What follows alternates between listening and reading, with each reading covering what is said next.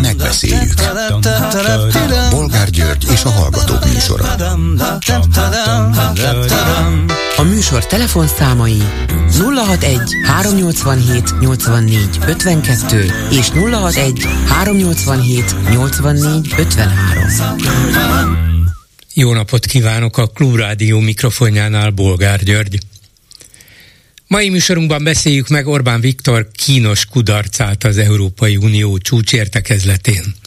Ahogy reggeli rádió nyilatkozatában maga is elismerte, a többi 26 ország miniszterelnöke olyan megveszekedett nyomást gyakorolt rá Ukrajna csatlakozási tárgyalásainak megkezdése érdekében, hogy ennek már nem tudott ellenállni, és végül a német kancellár javaslatára kisétált a tanácsteremből, és nem szavazott.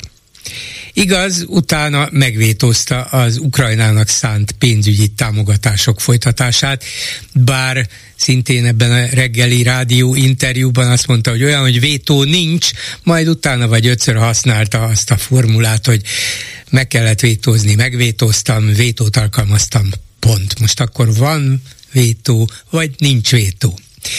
Minden esetre sikerült Magyarországot olyan helyzetbe manővereznie, hogy teljesen egyedül maradjunk.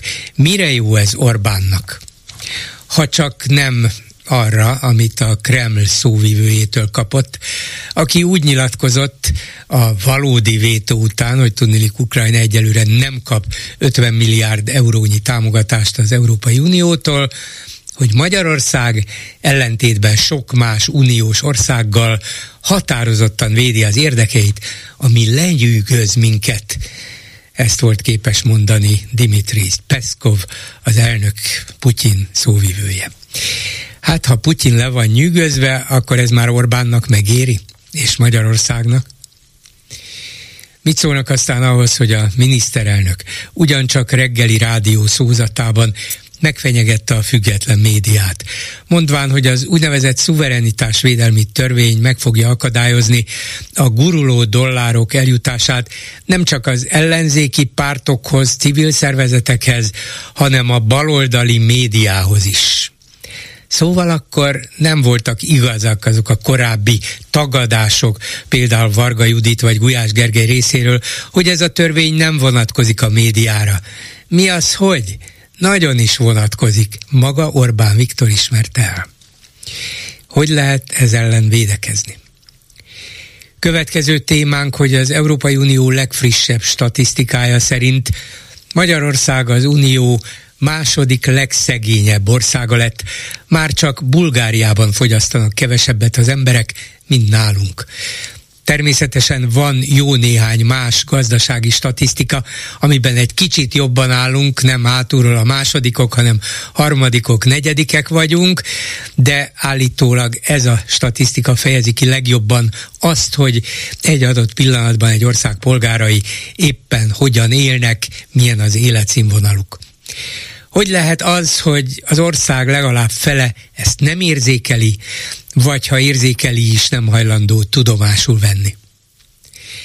És végül beszéljük meg, hogy Siffer Andrásnak megint sikerült meghökkenteni azokat, akik még valamennyire figyelnek rá. Tudnilik azt mondta, hogy ha Szanyi Tibor pártja indulni fog a jövő évi európai választásokon, akkor ő az iszomra fogja leadni a szavazatát, mint igazi baloldali pártra.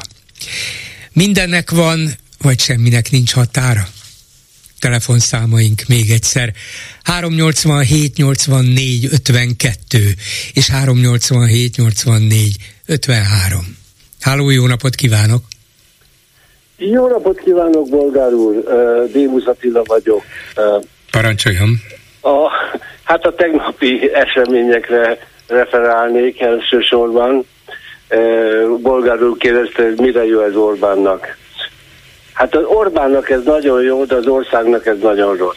Orbánnak, Orbánnak miért jó? Miért jó? Hát azért az eléggé mert, megalázó mert, kép volt, amikor ott kisomfordált, kisompolygott az uniós tanácsteremből, és mintha kiközösítették volna, bizonyos értelemben ez is történt.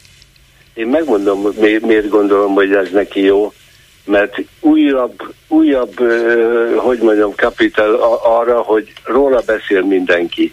Na most napok óta a német média, a tévé, rádió mind első helyen hozza ezt az egész ügyet. Mindenki róla beszél. Neki ez borzasztóan fontos, egy, egy kis, hogy mondjam, agresszív egérke. Eh, ha nem így lenne, akkor most gondoljuk bele, hogy egy ilyen tényleg szegény ország, ugye most hallottuk, hogy a Bulgária előz meg minket a szegénységbe. Hát ki, ki tudná, hogy a Európában, hogy mi az, hogy Orbán Viktor? Senki. De azért ezt, hát már, ez... ezt már 13 év alatt bőven megtanulták Európában hát és igen, a világon hát is. Ezzel a politikával. Ezzel a politikával. Igen. igen, igen, csak ezt a legutóbbi fejleményt nem értem teljesen, valamennyire értem én is persze, de ennél talán ügyesebben is lehetett volna elérni ugyanazt a célt, hogy rólam beszéljenek, de ne legyek ennyire kiközösítve. Hát még a Ficó sem nyúlt oda a hónom alá, hogy gyere egy, hát együtt. Senki, hát még a Melón is, senki. Az égvilágon és ez a csodálatos tulajdonképpen, és ez nagyon biztató Európa jövő. Ugye Orbán most már utolsó hetekben állandóan csak azt nyilatkozta, hogy neki az a terve, nem az, hogy kilépni, bár ki fogják léptetni, vagy ki fogják utálni szerintem ezek után. E, ugye nem kilépni, hanem az Európai Uniót a saját képére akarja megváltoztatni. Hát hogy el, akar, el akarja hogy... foglalni, mint mondta. El igen, akarja igen. foglalni. Hát ez valahogy nem úgy néz ki, hogy ez senki nem. Az égvilágon teljesen egyedül, egyedülre maradt, és hát ha, ha csak azt az ember tényleg a Frankfurter Allgemeine Zeitung, az ff amit írt, ez egy nem egy baloldali, nem tudom, lap, hanem, hanem, hanem egy, egy igazi polgári, konzervatív lap, csak arra kell emlékezni, hogy már mi már évekig tudósítója volt ennek a lapnak, csak hogy úgy érzékelje az ember, és egy nagyon fontos a világban, tehát ami írnak az azért annak van, hogy mondjam, az nem a magyar nemzet. Persze, persze, és ha, persze. És ha, ha, ha, ha a külpolitikai ö, ö, ö, redaktőr ö, azt írja, hogy hát nem csak a teremből vezeti ki Orbán magát, hanem az egész országot az Európai Unióból, igen, és ez tényleg egy komoly mértékadó német lap. Ugye hát- Orbánék folyton azzal, azzal magyarázkodnak, vagy azzal érvelnek, hogy jó, hát a magyar sajtó sokkal szabadabb, itt sokkal többféle vélemény van, bezzeg a nyugati meg a német sajtó, hát az teljesen uh, gleichschaltort, hogy lényegében ugyanazt mondja a bal és a jobb oldalinak nevezett. Meg, meg, meg, megvette a soros. hát körülbelül, igen. körülbelül körül. Úgyhogy szóval az a borzasztó, hogy, hogy, hogy ennél rosszabb uh, híre Magyarországnak most már Németországban, és gondolom egész nyugaton már nem lehet. Tehát ez, ez már, ez már, és, de ő örül neki, mert róla beszélnek, igen, szerint, en, szerintem is ő ennek örül, még akkor is, ha rosszat írnak, tényezővé vált, a tényezővé vált az európai politikában is, ebben éppen nem vétózott, ebben éppen kisunyogott a teremből, de, de másik két kérdésben meg vétózott, és arról is beszélnek, és arra is kell valamilyen választ találni Brüsszelben. De nem, én nem is azt mondanám, hogy kisunyogott, hanem úgy, mint ugye régebben, vagy mai, mai napig, már idős vagyok ahhoz, de a rossz gyerekeket ki szokták küldeni az osztályból. A legrossz, ugye? Igen. Hát körülbelül ez történt. Körülbelül Igen. ez történt. És azért, hogy, hogy, hogy csak hogy érzékeljék az emberek, Hát a Gábor Zsazsának volt a nagy, az a nagy mondása, hogy teljesen mindegy, hogy jót vagy rosszat mondanak rólam, csak írjanak. Hát Igen. ezt csinálja az Orbán. Igen, de velünk csinálja, az a baj, hogy őróla hát sokat a... beszélnek, minket meg tényleg lehet, hogy magával fog rántani. Ki az Unióból, Igen. ahogy még a Frankfurter Allgemeine is írja, mert mi ugyan már jó ideje teszünk erre célzásokat, óvatos, meg, meg félelemmel teli célzásokat, ha ez így megy tovább, a vége az lesz, hogy az ország felét meg fogja győzni arról, hogy nekünk kint jobb, és még egy népszavazást is akár megkockáztat, és aztán azt mondja, hogy lám, a nép nem akar bemaradni Európában kifelé, de ha már egy német mértékadó labban is ezt komoly lehetőségként tárgyalják, taglalják, akkor, akkor sajnos könnyen bekövetkezhet. Akkor biztos, hogy Scholznak is eszébe jut, Macronnak is, a többieknek is, hogy lehet, hogy ezeknek mégiscsak jobb helyük volna kin. Nem csak egy kávé erejéig, hanem a következő évtizedekre. Hát igen, és mondom, hogy nagyon csodálatos, hogy a 26 ország így együtt tartott, még a Ficó is.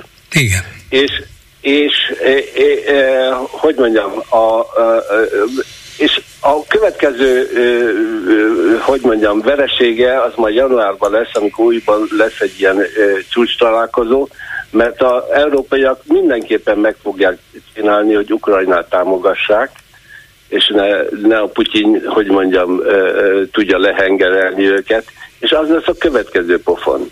Tehát, és akkor megint egy nagy felháborodás lesz az összes országok és a médiumok és mindenütt, hogy, hogy mert ő biztos, hogy meg, meg akarja vétozni azt, azt a izét, hogy, hogy Ukrajnát támogassa az Európai Unió. Ugye? Igen, igen. De ezt meg tudják csinálni, tehát ott már nem, nem, nem tud vétozni. Igen, ebben tudott, ebben tudott volna, de ebben arra, arra szorították rá, hogy na akkor menj ki. Menj ki, fiacskám! Köszönöm szépen, viszont hallásra! Minden jót, és kellemes ünnepeket! Önnek is viszont. Viszont. A vonalban pedig Urbán Ágnes, a Corvinus Egyetem docense, a Mérték Média Elemző Műhely munkatársa. Jó napot kívánok! Jó napot kívánok!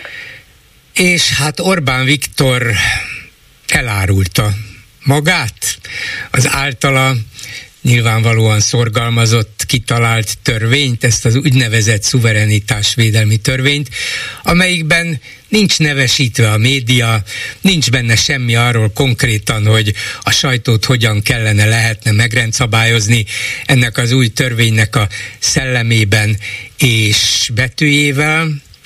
Sőt, Gulyás Gergely miniszter egy-két hete azt mondta, ez a médiára nem vonatkozik, Varga Judit volt igazságügyi miniszter, kikérte magának a parlamentbe, vagy egyáltalán bárkinek eszébe jut, hogy ez a médiát is érintené, de hogy is ma reggel a Kossuth Rádióban Orbán azt mondta, hogy ezzel a törvényel megakadályozzuk azt, hogy a guruló dollárok eljussanak a baloldali pártokhoz, szervezetekhez és a baloldali médiához. Ő tehát kimondta azt, amit a gyanakvóbbak sejtettek, a, természetesen a sajtó is sejtett, de hogyan van benne ez a törvényben? Hogy lehet ebből ezt kiolvasni, bár ezek szerint azt, azt a szerző vagy a, a sugalmazó mégiscsak tudja, hogy mire lehet felhasználni. A törvény alapján ez kikövetkeztethető, levezethető és alkalmazható? Ha megengedi, akkor picit visszamennék az időbe, ugyanis szeptemberben, amikor Kocsis Máté bejelentette ezt a készülő törvényjavaslatot, ő már akkor rögtön indulásnál egyértelművé tette, hogy, hogy a média is célkeresztben lesz, tehát igazából azóta lehet tudni, hogy, hogy azért a, az érdeklődésük homlokterében ott vannak a, az újságírók, és aztán ö, teljesen igaza van, hogy, hogy mindenféle cáfolatok megjelentek, de végül is, amikor kijött a törvényjavaslat szövege, abból az derült ki, hogy, hogy egyáltalán nem szűkítik le, és egyáltalán nem nevezik meg azt, hogy kire vonatkozik az a törvény. Van néhány ö, része a törvénynek, és tulajdonképpen, bár én nem vagyok jogász, de azért ezt még én is ki tudtam olvasni, tehát ami BTK jellegű és kifejezetten büntetőjogi ö, szankciókkal ö, sújtható, azok kifejezetten a politikai szereplők, tehát hogy akik jelöltként indulnak választáson, de a törvénynek az a része, ami ami egy ilyen teljesen megfoghatatlan, mindenféle jelentéskészítésre, meg mindenféle vizsgálatra irányul, az tulajdonképpen bárkire vonatkozhat, bármilyen szervezetre és magánszemélyre is. Aki a választásokat egy... befolyásolni akarja, vagy tudja. Igen, pontosan. Tehát, hogy egy mondjuk egy, egy véleményvezér típusú ember, akire nagyon sokan figyelnek a környezetében, és nagyon uh, aktívan meg szokott szólalni, teszem azt mondjuk a valamelyik közösségi médiában, az, arra tulajdonképpen ráhúzható az, hogy, hogy befolyásolja a választói magatartást, és, és részt vesz a demokratikus Na ez a része ráhúzható, ezt értem, igen, tulajdonképpen be kéne tar- tiltani a sajtót, és akkor nem fognak befolyásolni semmit, de hát azért a dolog még nem tartott, lehet, hogy majd eljutunk oda is, de e pillanatban még nagyon jogállami színjátékot játszanak, nem arról van szó, hanem hogy külföldről megpróbálják egyesek irányítani az ellenzéket, a civil szervezeteket, a médiát, és ezzel hazaárulásra ösztönzik ezeket, akik pénzeik, pénzüket elfogadják.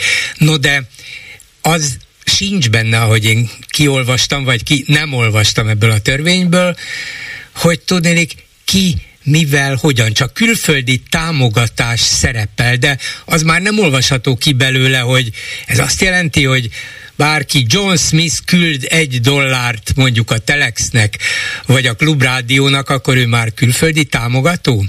De ha ez a John Smith esetleg magyar állampolgár is, meg nem, nem csak amerikai, akkor ez külföldi támogatásnak minősül, vagy egy magyar állampolgár támogatásának.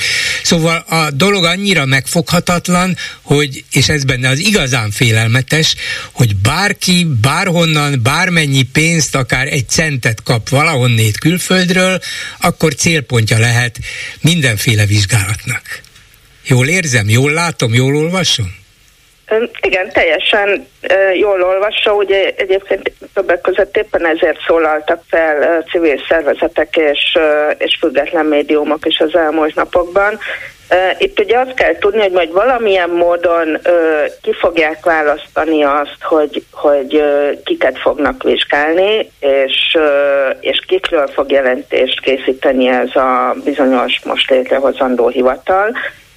Sejthető azért az valóban, hogy nem a nem a mondjuk Facebookon aktív és ott gyakran panaszkodó felhasználók ellen fog indulni a, az igazi támadás, hanem valójában azok ellen, a médiumok ellen és civil szervezetek ellen, akik egyébként magukról is bevallják, hogy pályáznak külföldi pénzekért, és, és részt vesznek olyan nemzetközi projektekben, amelyek nem tudom, vagy újságíró projektek, vagy kutatási projektek, vagy jogállamisági projektek, Ugye, ami azért nagyon-nagyon fontos, hogy, hogy ezek legalábbis amiről én tudok, kivétel nélkül olyan pénzek, amelyek vagy az Európai Unióból, vagy az USA-ból érkeznek, vagyis abból a szövetségi rendszerből, amelynek egyébként Magyarország tagja. Tehát ezért rettenetesen nagy hazugság az, hogy itt uh, szuverenitásvédelemről van szó, és nem véletlen, hogy, uh, hogy egyébként uh, itt például az önként törvény kifejezést használjuk, mert hogy... Igen, uh, akkor, hogy akkor megismétlem, a... megismétlem, hogy tanuljam és tanítsam is a hallgatókat, szóval legyen ez önkénytörvény, önkénytörvény, önkénytörvény, jó? Igen, azt gondolom, hogy ez sokkal jobban leírja a, uh-huh. a valós tartalmát, ugyanis hát ugye mindjárt tudjuk szerintem minden hallgató is, hogy éppen a napokban kapott, a, vagy fért hozzá a magyar kormány 10 milliárd eurónyi Európai Uniós támogatáshoz. Most igazából én nem nagyon látom a különbséget azok között a civil szervezetek, médiumok támogatási gyakorlata, meg a magyar kormány által felhasznált pénzek között, mert hogy, hogy mind a kettőnek az a közös jellegzetesség, hogy a mi szövetségi rendszerünkből jön. Tehát, hogyha ha a média vagy a civilek megsértik Magyarország szuverenitását, hát akkor sokkal hatványozottabban a magyar kormány is megsérti azt. De igen, igen. De ezek ö... szerint azok az Európai Uniós támogatások, pályázatok, mert ilyenek is vannak, amelyek a független média megsegítésére szánnak valamennyi pénzt, és ezek elnyerhetők Magyarországon is, máshol is, más uniós tagállamokban is. Akkor innentől kezdve ezek törvényileg tiltva vannak. Aki ilyet elfogad, az lényegében hazaáruló, az vizsgálható, annak minden adatát nyugodtan ez a önkény, önkényvédelmi hatóság megnézheti ezekkel, akármit kezdhet, közzételti egy jelentésben, ad, adott esetben továbbadhatja majd rendőrségnek, ügyészségnek, hogy eljárjanak ellene. Szóval egy normális, szabályos Európai Uniós médiapályázaton innentől kezdve nem szabad részt venni? Hát azt nem tudjuk, hogy nem szabad-e. Ugye ezt egyébként a törvény szövegesen mondja. Na, ez az, azt, hogy nem mondja, de ez következik belőle, nem? A, a, azzal, azzal viszont számolhatnak az érintett szervezetek, hogy, hogy egyébként mindenféle vizsgálatok indulnak, milliónyi adatot elkérnek tőlük, és adott esetben titkosszolgálati eszközöket is bevetve majd figyelgetik őket. Ugyanis a, tehát hiába vagyunk egy szövetségi rendszerben, azért az Európai Uniós forrás azért az mégiscsak külföldi pénz és külföldről származó forrás, tehát a törvény szerint beleesik ebbe a kategóriába. Hát, abszurdum, de akkor mondok még valamit, ami hát legalábbis homályos. Bár tudjuk, hogy a fő ellenség Soros György, de azt is tudjuk, hogy Soros György nem csak amerikai, hanem magyar állampolgár is. Márpedig magyar állampolgárok nyugodtan támogathatnak civil szervezeteket is, médiumokat is, akárkit, hát annak adnak, akinek akarnak. Ezt még nem tiltja ez a törvény sem. Ha Soros György úgy döntene, hogy millió dollárokkal támogatja ezt, azt és amazt, neki már olyan mindegy alapon, de mint magyar állampolgár, hogy lehetne ezt megakadályozni? Hát ez nagyon izgalmas kérdés, ugye az a helyzet, hogy Soros György már nem támogat semmit.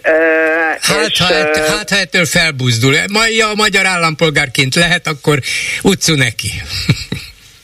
Hát igen, ez egy, egyébként ez egy izgalmas gondolatkísérlet lenne, ha, ha az öreg még csak így a hec kedvéért ezt még megcsinálná, de hát azért alapvetően azt tudni kell, és ez természetesen Soros Györgyre is igaz, hogy azért ez soha nem úgy nézett ki, hogy, hogy személyesen gazdag emberek elkezdtek így a farzsebükből pénzt elővenni, és azt osztogatták, hanem itt Ugye Soros esetében is volt egy, amit éppen ezekben a napokban számolnak fel itt Európában, tehát egy intézményrendszer, egy alapítvány. Alapítvány, így van, ez irodával. a nyílt társadalom alapítvány. Persze igen, szervezeteken keresztül, intézményeken keresztül ment, és akkor értem is ennek a törvénynek a szellemében, de akár még betűje szerint is, ez törvénybe ütközne, ennek a törvénynek a betűjébe ütközne. De ha Soros György magyar állampolgárként természetes személyként tenni ezt, bár hozzáteszem,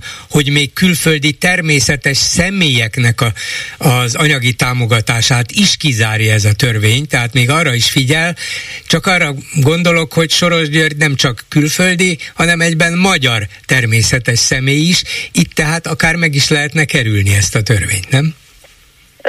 Meg lehetne kerülni. Tényleg az a helyzet, hogy, hogy ugye ez már egy kicsit, hogy mondjam, ilyen okafogyott kérdés pont mhm. amiatt, ami, amit történt a soros birodalom alapítványaival itt Európában, de az, amit az elején mondott, az ilyen szempontból sokkal relevánsabb, hogy Ugye azért a, a független médiát nagyon sokan olvassák, hallgatják külföldön élő magyar állampolgárok, és, és azért azt lehet tudni, hogy sokan támogatják és ezeket a médiumokat. Ergo, ha meg, elkezdik megnézni ezeknek a médiumoknak a bankszámláit, akkor egy csomó esetben azt fogják látni, hogy külföldről jön a pénz, tehát mindenféle külföldi bankszámlákról. Na most azt nem teljesen látom, hogy, hogy hogy fog ez a gyakorlatban kinézni, hogy elkezdik vizsgálgatni azt, hogy az, aki küldi, annak vajon van-e magyar állampolgársága, vagy nincs, és, és mi a különbség majd a gyakorlatban a között, hogy van magyar állampolgársága, vagy nincs. Szóval, hogy ez innentől kezdve igazából teljesen Hát ez, teljesen ez vérfagy, vérfagyasztó is, meg nevetséges is egyben, és valószínűleg uniós szabályokat is sért. Uh, igen, én is azt sejtem, nem vagyok jogász, de, de hát azért minden mértékadó a jogász azt mondja, hogy, hogy előbb-utóbb ez a törvény el fog bukni uh, nemzetközi bíróságokon addig, amíg el nem bukik, mert én szerintem is el fog bukni, ha csak mi nem lépünk ki addig az Unióból, de el fog bukni, de az alatt az egy, másfél, két év alatt, amíg ez meg nem történik, mit, mit tehet, vagy mit feltételez, mit fog tenni az Orbán kormány? Csak a jövő évi választásokra csinál egy hetz kampányt, és utána majd szépen lassan elhallgat? Én nagyon erősen azt gondolom, amit néhány nappal ezelőtt Tóth Balázs mondott el éppen ebben a rádióban, és nagyon logikusan levezette valamelyik nap a, a reggeli személyben. Tehát szerintem az fog történni, hogy kifejezetten erős lejárató kampányok fognak indulni szervezetek, illetve személyek ellen.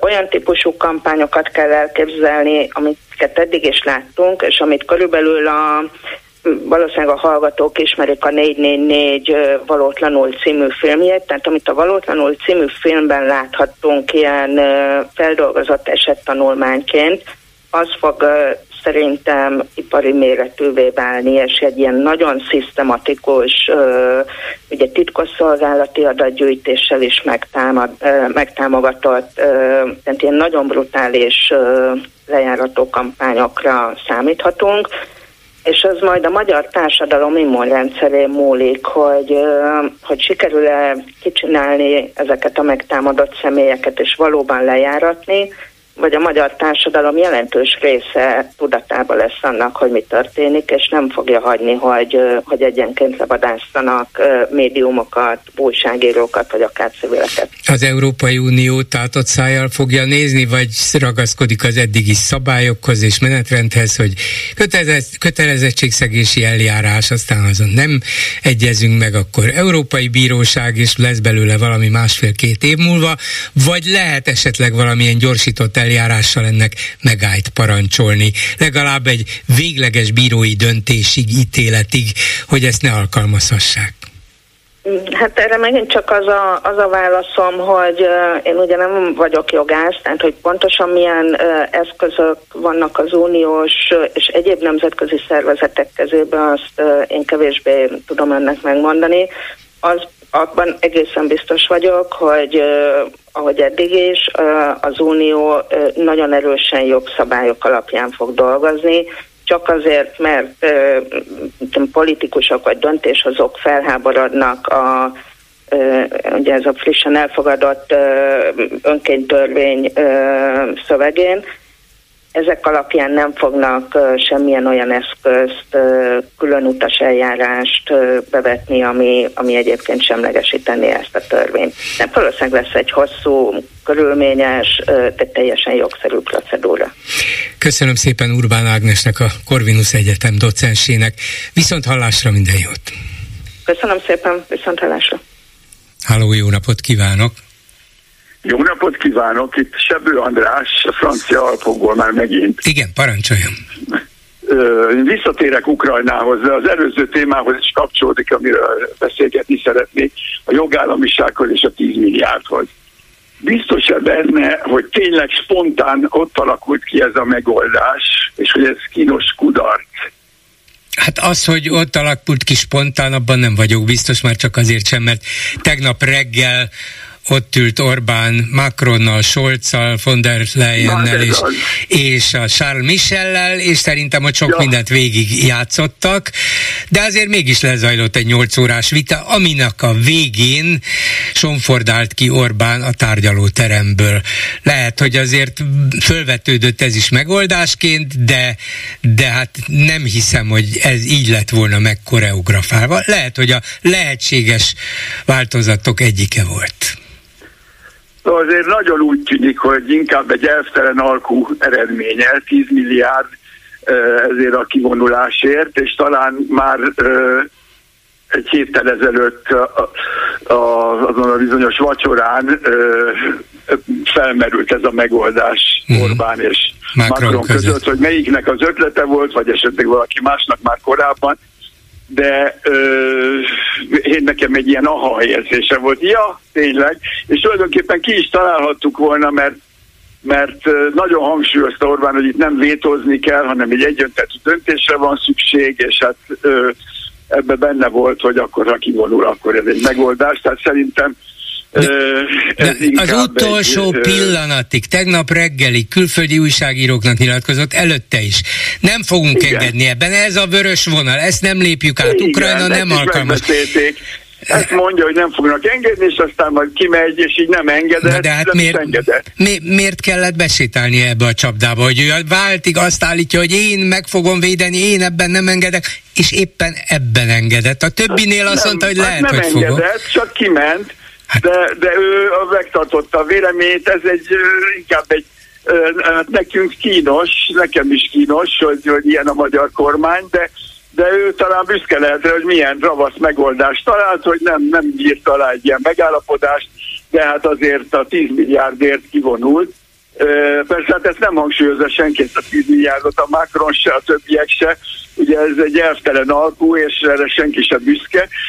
Furcsa tényleg, hogy, a, hogy a, az elemzők se nagyon hangsúlyozzák, de én azért úgy gondolom, hogy hogy ez egy, ez egy előre kidolgozott alkú Nézze, volt. lehet, nem, nem mondom, hogy ez nem lehetséges, és tényleg érdekes módon itt összekapcsolódnak ezek a szálak, de hát mégis csak arról volt szó hónapok óta, hogyha a magyar kormány megteszi az unió által kért igazságügyi változtatásokat, törvénymódosításokat, akkor ezt a részét felszabadítják, és ennek megvolt az ütemterve is, hogy ez éppen így esett össze, hát lehet, hogy ez már a, a titkos megállapodás része volt, de előbb-utóbb, ha nem ezen a héten, akkor a következő hónapban előbb-utóbb jóvá kellett volna hagyni, különben az unió feltételeinek nincs értelme. Hát ha mégis csak ez volt leírva, ez a feltétel, és ezt teljesítették, hát akkor mit csináljanak? Hát, és teljesítették? Alapvetően igen. Van egy-két dolog, amiben lehet vitatkozni, de arra se lehet azt mondani, hogy nem teljesítették, csak fölhívják a figyelmet okos jogászok arra, hogy igen, teljesítették, csak ki lehet bújni alóla. De hát bármi alól ki lehet bújni. Ki is, ki is bújnak. Persze. Mindenesetre csodálkozom, hogy, hogy, hogy tényleg a megfigyelők sem emlékeztetnek arra, ezekre a, a beszélgetésekre Orbán és, és az európai vezetők között. Ugyanakkor nagyon ben, magukat benfentesnek mutató megfigyelők arra emlékezhetnek, hogy hát Orbán a magyar kisebbségek érdekeit védi, de hát ezek a megfigyelők azt nem tudják, hogy a magyar kisebbségek azok, azoknak mi volt ebben a véleménye, és hogy épp az ellenkezőjét kérték, és hogy egyáltalán azt nem figyelték meg, hogy, hogy Orbán az, az egyáltalán nem se a magyar kisebbségek, se a, a magyarok érdekeinek nem dolgozik, hanem egy olyan játékos, aki, aki fütyül mindezekre, és, és saját hát szerintem a látszatok ebben az esetben nagyon sokat elmondanak a valóságról.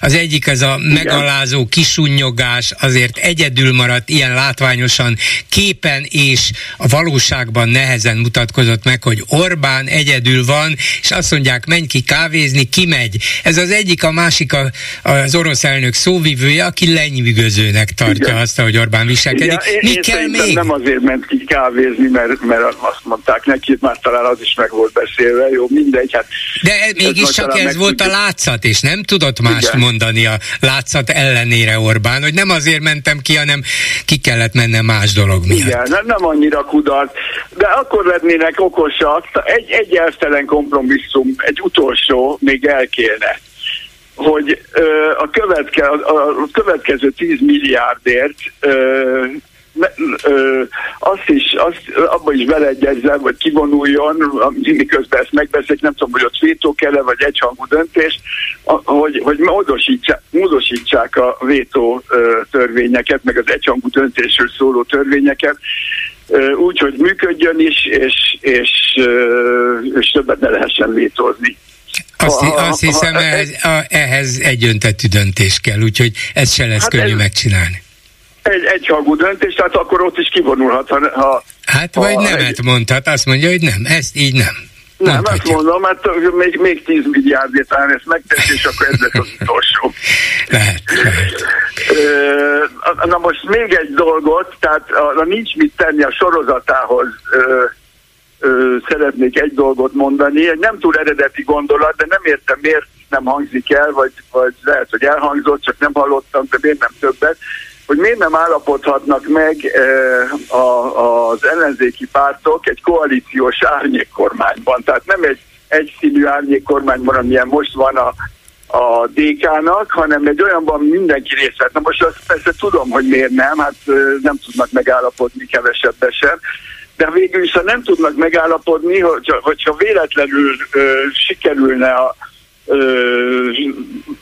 többséghez jutni a parlamentben az ellenzéki pártoknak, akkor mégiscsak kormányt kéne alakítaniuk, és meg kéne állapodniuk miniszterekben, tehát ha nem tudnak ebben, mert akkor még már miért nem... Ha nem tudják megmutatni magukról, hogy mire volnának képesek adott helyzetben, akkor, akkor kevésbé lesznek hihetőek, kevésbé lesznek hitelesek a választók Igen, számára. Ez, Igen. Itt pontosan így. Tehát, tehát miért nem, ha, ha, ha, ha, ugye, hogyha ha most nem tudnak megállapodni, akkor az emberek azt gondolják, hogy, hogy hát akkor mi lesz, akkor káosz lesz, ha megválasztják őket. Tehát ö, feltétele lenne ez, tehát ugyanazt a nyomást érezhetnék magukon, amit, amit ö, kormányra kerülésük esetén, és megállapodhatnának miniszterekben egy, egy sokszínű kormányba, és hallani, hát itt az, az, önök, az ön interjúiból is, hogy csomó alkalmas ember lenne rá, aki egy ilyen kormányban részt vegyen, és aki, aki előre is tudja ezt képviselni, és és meggyőzően tudna programokat bemutatni Na, az emberek megkérdezem, számára. megkérdezem mindjárt például a párbeszéd zöldek frakció vezetőjét erről is, jó? Köszönöm, jó, köszönöm szépen, viszont hallásra. A Klubrádió kampányt szervezhetne egy ilyen, és hogy a, a Fidesz is ugyanannyi kampányidőt kapna, hát hogyha nekik nem kéne az a kampányidő, akkor magukra vessenek. Nem kell nekik, ma is például kerestem több fideszes képviselőt, hogy mit szólnak ez a nem vétó, vétó autóhoz, kisétáláshoz. Hát például a Fidesz Európai Parlamenti csoportjában van egy kárpátaljai magyar képviselőnő is. És érdekes módon sok mindenkinek a hangját hallom, az övét nem. Bocskor Andrea hangját nem hallom, pedig az volna a legérdekesebb, nem? Mit szól egy kárpátaljai magyar, aki a Fidesz Európai Parlamenti képviselője? Hogy Ukrajna ne, ne jöjjön be, vagy mégis mondjon valamit? Nem, nem akarnak mondani semmit. Na jó, nem, le, nem játszom tovább a naivat. Köszönöm szépen, viszont hallásra. Viszont hallásra. A telefonnál pedig Szabó Tíme, a Párbeszéd Zöldek parlamenti frakció vezetője. Jó napot kívánok! Jó napot kívánok! És alapvetően arról kérdezném, amit a Facebookra írt ki erről az Orbán féle performanceról, de azért miután a hallgatónk szóba hozta azt a héten elkezdett sorozatomat, vagy beszélgetés sorozatomat, rovatomat, hogy nincs mit tenni, tényleg annyira reménytelen a helyzet, hogy hogy mondjunk le lényegében majdnem mindenről, mert a Fidesz és Orbán szinte örök időkre bebetonozta magát, itt választásokon reménytelen győzni. Lehet, hogy kisebb-nagyobb sikereket el lehet érni, de a rendszert nem lehet megváltoztatni. Nos, itt tehát az előző hallgató fölvetette, hogy legalább egy közös ellenzéki árnyékkormány megalapítása jelezhetne valamit, valamilyen együttműködési készséget, talán valami reményt is adhatna az ellenzéki szavazóknak. Teljesen elképzelhetetlen ez a konkrétum? Hát én, én egy, egy teljes ellenzéki ár, árnyékkormány helyett most már egy teljes ellenzéki kormány szeretnék inkább én is, látni én is, én is. Magyarországon. És nyilvánvalóan, hogyha reménytelen lenne a helyzet, akkor nem küzdenénk ott, és küzdenénk úgy, ahogy ezt tesszük minden nap, akkor mindannyian visszamennénk szépen a civil életünkbe, hogy mondjam, sokkal kényelmesebb lenne, sokkal lassabban őszülnénk, és még a családunkkal is több időt tudnánk tölteni. Tehát semmiképpen én azt gondolom, hogy nem reménytelen ez a dolog. Azért ez a rendszer, tudom, hogy ezt sokszor mondtuk, de ez a, ez a rendszer nincs jó állapotban már.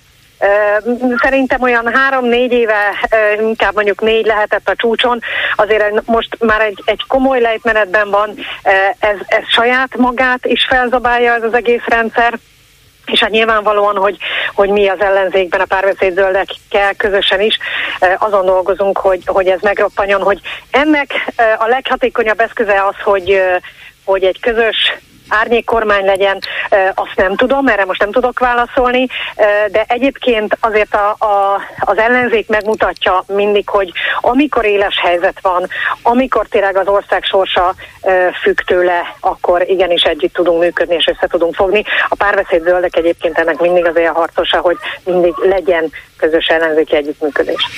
Na jó, hát akkor úgy veszem, hogy nem teljesen lehetetlen, vagy nem teljesen reménytelen, de nem erről tárgyalnak e pillanatban. Ezt bizonyos értelemben meg is értem, hiszen itt van a nyakunkon az európai és az önkormányzati választás, itt nem feltétlenül árnyék kormányban kell a következő hónapokban gondolkodni, de talán utána egy hasznos eszköz lehetne, és valóban megmutathatná, hogy az ellenzéki pártok képesek egymással nem csak versengeni, hanem látványosan együtt is működni. Azért az kell ahhoz, hogy bizod, bizalmat keltsenek a választókban.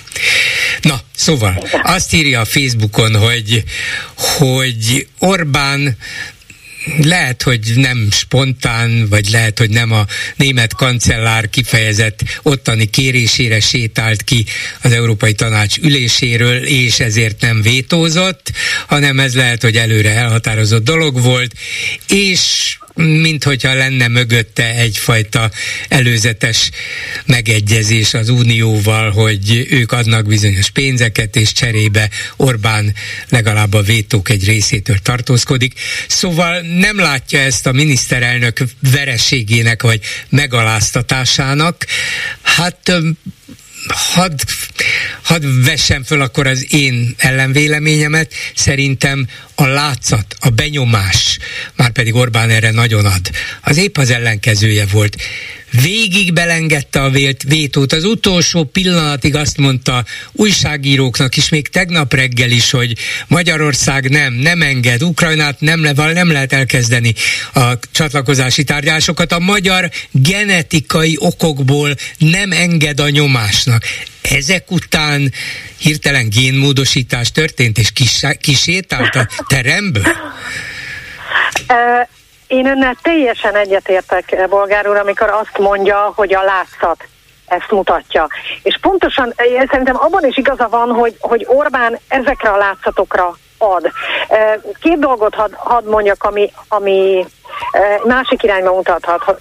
Az egyik, hogy ahogy írtam a posztomban, hogy az, hogy Orbán Viktor ki fog sétálni a teremről, azt még én is hallottam, én részt vettem a zöldeknek egy brüsszeli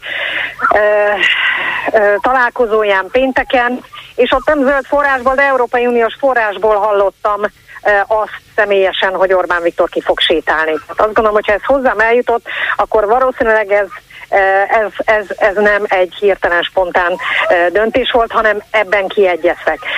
A másik dolog az, ami önre, amire ön is utalt, hogy ha Orbán bevállalta ezt az arcvesztést, akkor annak valami nagyon nagy ára lehet, amiről még szerintem mi nem tudunk. Hát a 10 milliárd eurón felül, amit most megkap a kormány, én biztos vagyok benne, hogy valami mást is ígértek neki, vagy a, hát a kormánynak. Lehet, hogy többek között azt, hogy, hogy félre fognak nézni például a minden uniós elvel és és közös értékkel szembe menő szuverenitási törvényel kapcsolatban, hogy nem fognak szólni mondjuk egy ázbüntetésnél, nem tudom, ezt én nem tudhatom, e, de minden esetre nagyon gyanús azért az időzítés. Lehet, hogy csak arról van szó, hogy, hogy már most január elején utalják a pénzt, mert azért hiába ö, döntöttek ugye úgy nyilván az igazságszolgáltatási reform teljesítése, vagy hát látszat teljesítése egyelőre után, hogy, hogy, hogy utálják. Azért a bizottságnak is megvan, az uniónak is megvan az a lehetősége, hogy még, még húzza az időt mondjuk a konkrét átutalásnál. Tehát nem biztos, hogy lehet, hogy azt kérte Orbán, hogy, hogy akkor már ez januárban történjen meg, pontosan azért, hogy, hogy osztogathasson esetleg még a két kulcsfontosságú választás előtt. Ugye azért 10 milliárd euró az, az 4000 milliárd forint az egy, az egy rendkívül nagy összeg, hogyha Ja, de ezt több év alatt fogjuk megkapni, ez nem úgy megy, hogy 4000 milliárd, gyere, gyere Persze, a pénztárba, Viktor. Van, pontosan, de hát ezt folyamatosan kapjuk, és hogyha kapunk már most januárban egy nagyobb összeget, akkor az, az igenis kisegítheti a kormányt. Én azt gondolom, hogy, hogy hogy nagyon furcsa, a, tehát az, hogy, hogy most utalják át a pénzt, vagy most hagyják ezt jóvá, amikor ez a két, a szuverenitási törvény is van, amikor az, az ászrom már bünteti tényleg az ellenzéket úgy, hogy gyakorlatilag e, szinte csak a, a, a Fidesz-KDNP fog tudni e, érdemben olyan forrásokkal kampányolni, e, a, a, ami szükséges ez a két választás, az, illetve az, hogy, hogy von der Leyennek egy, egy szava nincs ahhoz, hogy ki, ki van plakátolva egész Magyarországon, mint uh, hazánk első számú ellensége. Itt biztos, hogy valamilyen háttér megállapodás van, ezért gondolom én azt, hogy, hogy ez nem teljesen arcvesztés. Én azt gondolom, hogy egyébként Orbán Viktor azért állt bele ennyire, és tényleg beleállt, hiszen ott láttuk még a szerdai parlamenti vitán is, hogy semmiképpen ne szivároghasson ki az, amit, amit ő. Értem, értem, de az egyetlen, ahol ez a vétó valamit számított, ez éppen az a téma, az a, az a határozat, hogy tudni, elkezdhessék a csatlakozási tárgyalásokat, aminél a vétó számított volna. A másik kérdésben, amiben vétózik, ott van, tudjuk, ez ismert, egy másik lehetősége az Európai Bizottságnak, az Európai Uniónak, lehet Ukrajna Ukrajnát támogatni, nem is tudom elképzelni, hogy ne támogassák az unió országai. Hát ha Magyarország nem járul hozzá, akkor majd külön-külön, lehet, hogy egy kicsit drágább lesz, de akkor is támogatni fogjuk, és Orbán Viktor koppan egyet megint. Hiába vétózott, majd akkor januárban döntünk erről máshogyan. Szóval... Igen, de Orbán Viktor, tehát azt is tudjuk azért Orbánról, hogy ő, ő nem... Ö, szokott hirtelen döntéseket hozni. Tehát azt pontosan tudjuk, hogy az, hogy Orbán Viktor kisétált, az a döntés nem ott született meg a fejében. Az, az, az, nem, az, le, az, az elmúlt 13 lehet. év uniós politizálását nézzük, amint hogy az ő szemszögéből, ő, ő pontosan mérlegel minden, minden lehetőséget, és, és ő nem, nem, nem navigálja bele magát csak úgy egy de olyanba, hogy Kedves azt gondolja, képviselő hogy... hogy igaz, igaz, igaz, persze, így, de éppen ezért csodálkozom azon, hogy egy ilyen látvány, egy ilyen végeredmény, főleg a hőbörgés után, hogy nem, nem, nem engedünk, nem engedünk, majd kisétálunk, és hogy ott van nagy barátom, az új szlovák miniszterelnök Ficó, aki ugyanúgy szereti az oroszokat és utálja az ukránokat, mint én, és még ő is a másik 25 ország miniszterelnökével tart, hát nem beszélek régi barátnőmről, Georgia Meloniról, hát ez, ez egy nagy, nagy arcvesztés, ez egy nagy presztízsveszteség, ez, ez nem győzelem, ez legalábbis egy csata elvesztése. Vagy úgy látszik, mintha csata elvesztése lenne, és Orbán Viktor éppen ezt nem szereti. Lehet, hogy nyert valami csatát a háttérben, de ezt a látszat szerint elvesztette. Ebben, ebben tökéletesen értetek, ebben nem is vitatkozom. Ne, én ezért mondom azt, hogy ha Orbán pont azért, mert rettenetesen hiú, és ő nem szereti ezeket a látszatvereségeket, ha ő ezt így bevállalta, akkor annak, uh, annak uh, valami nagyon nagy ára van a, a másik oldalról. Azt egyébként lehetett tudni, hogy a nem fogja ezt, uh, ezt, ezt uh, vétózni, tehát azt is tudhatta, hogy ő ebben egyedül marad. Tehát mondom, itt, itt azért a meglepetések ki, ki, ki voltak zárva. Én, én tényleg csak azt remélem, hogy az uniós vezetők azért, azért rá fognak jönni előbb-utóbb arra, hogy, hogy Orbán Viktor és a szélső jobb kiszolgálása az hosszú távon egy, egy rettenetesen veszélyes terep. Én attól tartok, hogy júniusban Európa szerte a szélső jobb olyan szinten előre fog törni, részben ezek miatt a meghátrálások miatt, hogy komolyan beleszólása lesz majd egy szélsőjobbos frakciónak az Európai Unióban, vagy az Európai Parlamentben abban, hogy hogyan alakítsák az unió jövőjét, és, és erre kellene rájönni a, a vezetőknek. Mert Orbán Viktor egyébként ezekkel a mozgásaival a, tulajdonképpen Európa szélsőjobbos pártjait is éppen összetrombitálja és verbuválja egy zászló alá, és hát sajnos majd júniusban, de ne legyen igazam, meg fogjuk látni ennek az eredményét. Hát én is ettől tartok, de nekem se legyen igazam. Köszönöm szépen Szabó Tímeának, a Párbeszéd Zöldek frakcióvezetőjének. Viszont hallásra! Én köszönöm, viszont hallásra! Háló, jó estét kívánok!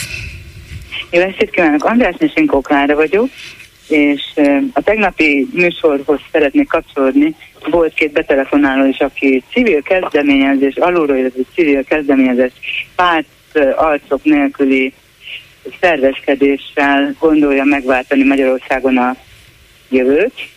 Igen. Ehhez kapcsolódóan nekem tegnap az jutott eszembe, rögtön a név, hogy ja, egyrészt, hogy a klubrádiónak szerintem az élére kellene állni ennek a mozgalomnak, hogyha ezt annak nevezhetjük, mint egy zászlóvívőnek, mert önöknél van olyan szakmai ö, és humán ö, tudás és, és adatbázis, és olyan emberekkel szoktak beszélgetéseket folytatni, akik nagyon hitelesek, tényszerűek, pártatlanok, és nagyon nagy adatbázissal rendelkeznek. Önök kapcsolati, kapcsolati tőkével, ami, amit használni kellene, illetve a klubrádiónak nagyon fontos lenne.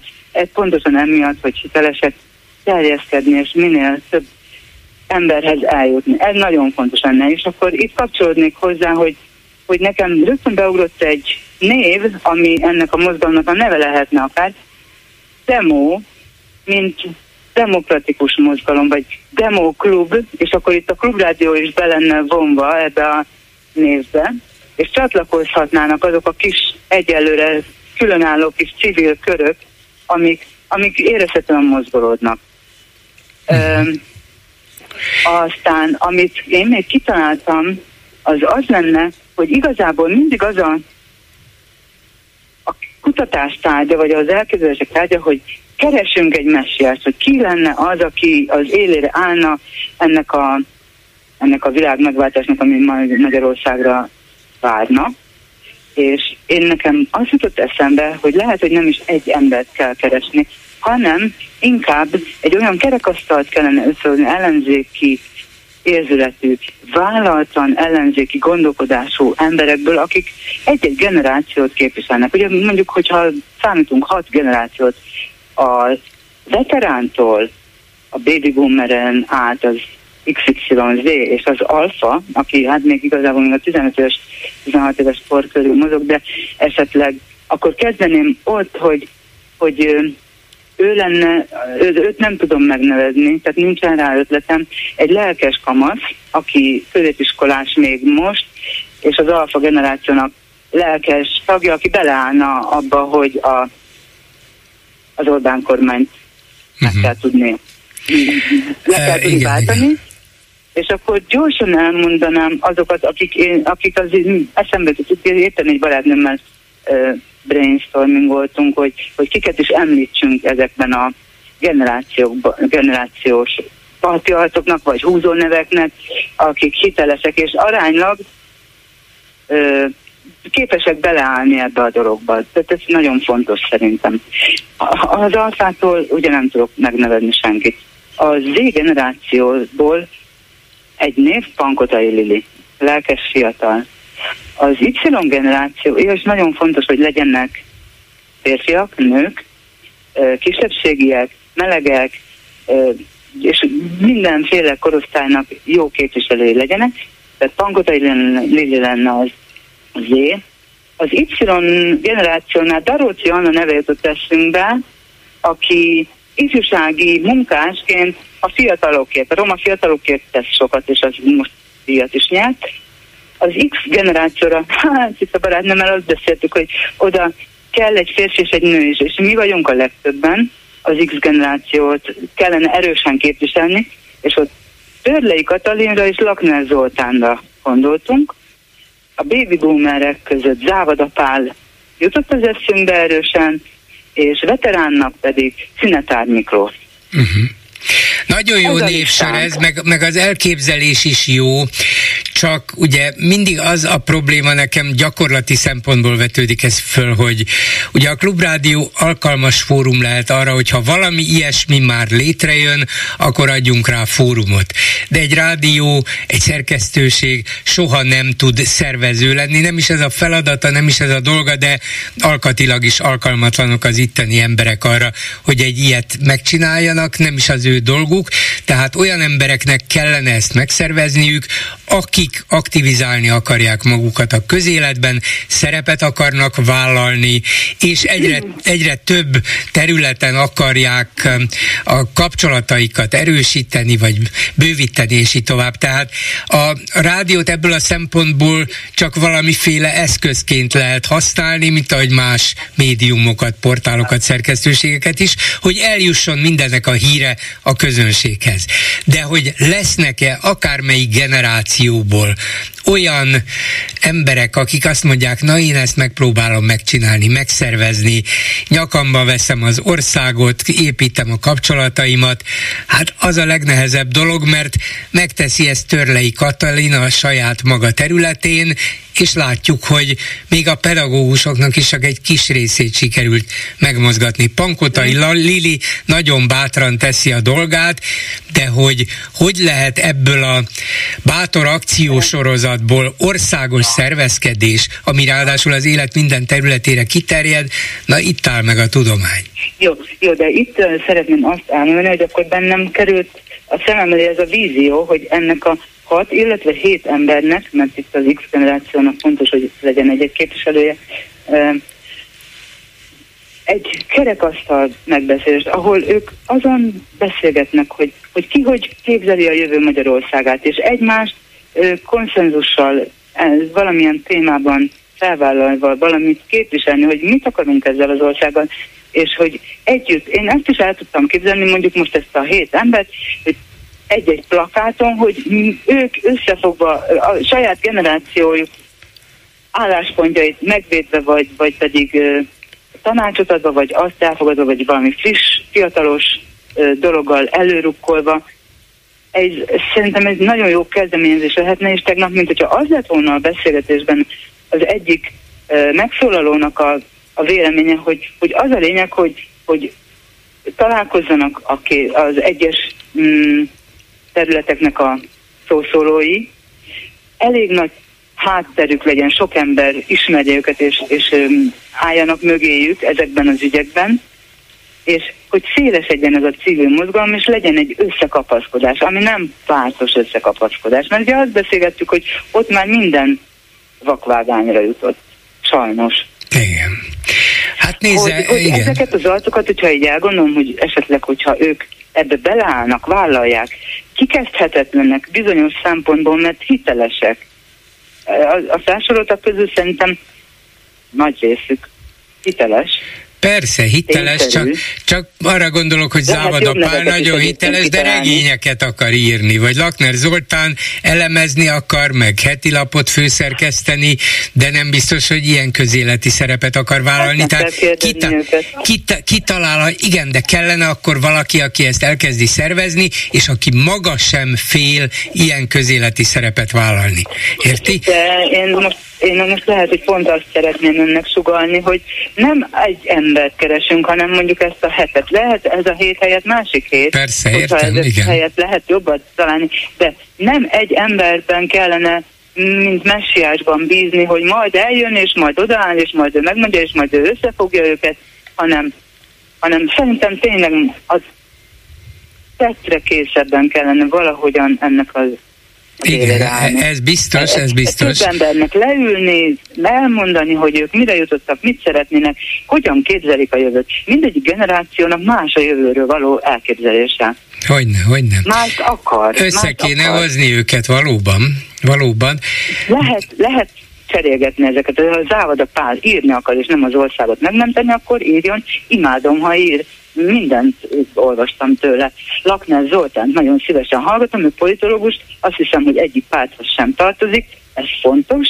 Hát, ha az élére áll, neki nagyon fontos a jelen, a folyóirata is, azt is folytathatja tovább, de, de hogy itt össze kell kapaszkodni a civil szinten nagy, nagy, nagyon ismert embereknek, igen. és lehetőleg kikezdhetetlenek legyenek. Tehát én szerintem, akiket mi soroltunk, megfelelnek ezeknek Igen. a kritériumoknak. Ha sikerülne de... néhány ilyen embernek összeállni, akkor az, ha nem is egy új párt megalakításához kellene, hogy vezessen, de legalább egy fórum megteremtéséhez. Igen. Igaza van, ez, és, ez nem és mondom, a, a név, mint, mint a klubrádiónak az lenne a feladata, hogy minél többekhez eljusson.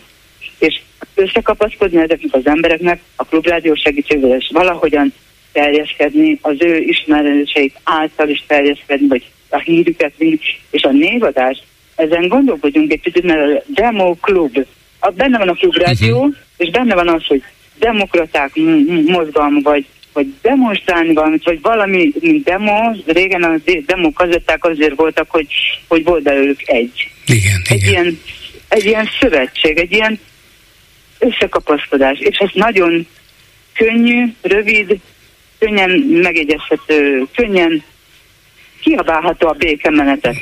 Helyett Igen. Demo klub, vagy demo, vagy értem, demo, értem, értem. rá lehet húzni. Köszönöm szépen az ötletét, érdemes elgondolkozni rajta. Jó. Mind, minden jó, viszont, viszont, hallásra. viszont hallásra. A vonalban pedig Elek István, közíró, egykori politikus. Szervusz! Szervusz! És, most, és most gazdálkodó vagy? Hát mondjuk inkább, hogy nyugdíjas. Nyugdíjas gazdaság az egy kicsit leépült már. Tényleg? Pontosabban leépítettem. Egy önellátó gyümölcs, zöldség termesztéssel foglalkozó kis családi eh, kert működik néhány állattal, de eh, eladásra nem készítünk már Értem. sajtot, meg lekvárokat, stb., amit valamikor még a tízes évek végén Értem, értem. Na de mint egykori parlamenti képviselő és mint a közéletben évtizedekig nagyon aktív ember kíváncsi vagyok a véleményedre. Arról, amiről itt az előző hallgató is beszélt, és ő is arra reagált, hogy ha nem is a néhány évvel ezelőtti mi a teendő sorozatomra térnék vissza, kicsit talán borulátóbban vagy pessimistábban értékelve a mai helyzetet, azt találtam ki a sorozat címének, hogy nincs mit tenni. Mert sokan, vagy egyre többen úgy érzik, hogy hiába próbálunk akármit, hiába csinálunk akármit, úgy látszik, hogy Orbánék túlhatalma ellen nincs, vagy nem nagyon van mit tenni. Hát kíváncsi vagyok a te véleményedre. Hát igen, úgy tűnik a 2022 után adott válaszokból, hogy egyre többen azt gondolják, hogy közösen nincs mit tenni, vagy nincs kedvük közösen tenni, és mindenki egyéni utakat jár.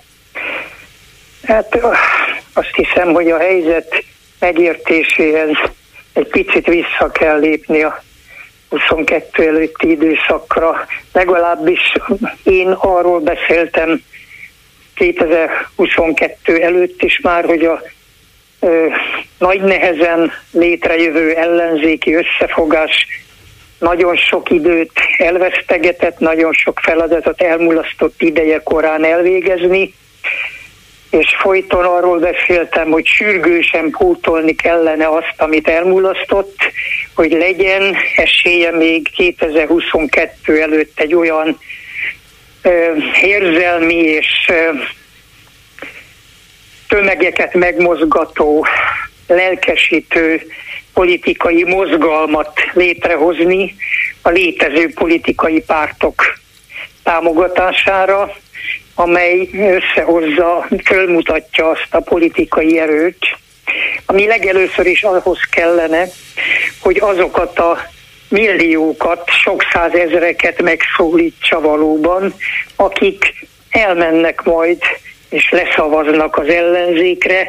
Voltak éppen az elmúlt ugye több négy év választásán ez megmutatkozott, mindenképpen leszavaznak, de ahhoz, hogy ebből siker legyen, ahhoz nem egy ilyen jobb hiány szavazásnak kellett volna következni, hanem egy nagyon világos közös demokrata ellenzéki minimumprogramnak a tisztázása alapján komolyan előre megfogalmazott rendszerváltó követelésekkel fölkészülve kellett volna olyan lelki állapotot létrehozni, ami után lehet, hogy még mindig vereséget szenvedett volna ez az ellenzéki összefogás, de az lett volna a ellenzéki tábor élménye, hogy küzdöttünk, hogy szolidárisak voltunk egymással, hogy hiteles volt az összefogás, és nem rajtunk múlott, hogy idáig jutottunk csak, tehát menni kell tovább.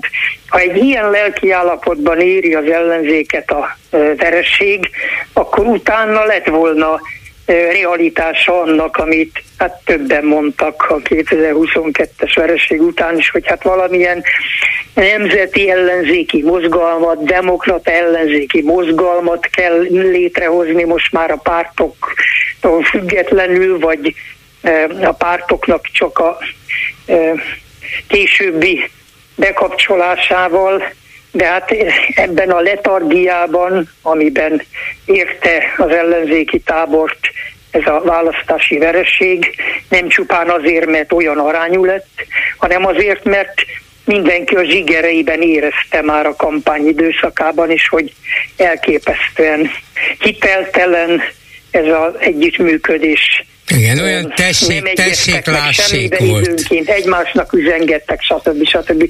Szóval ez nem volt ellenzéki összefogás.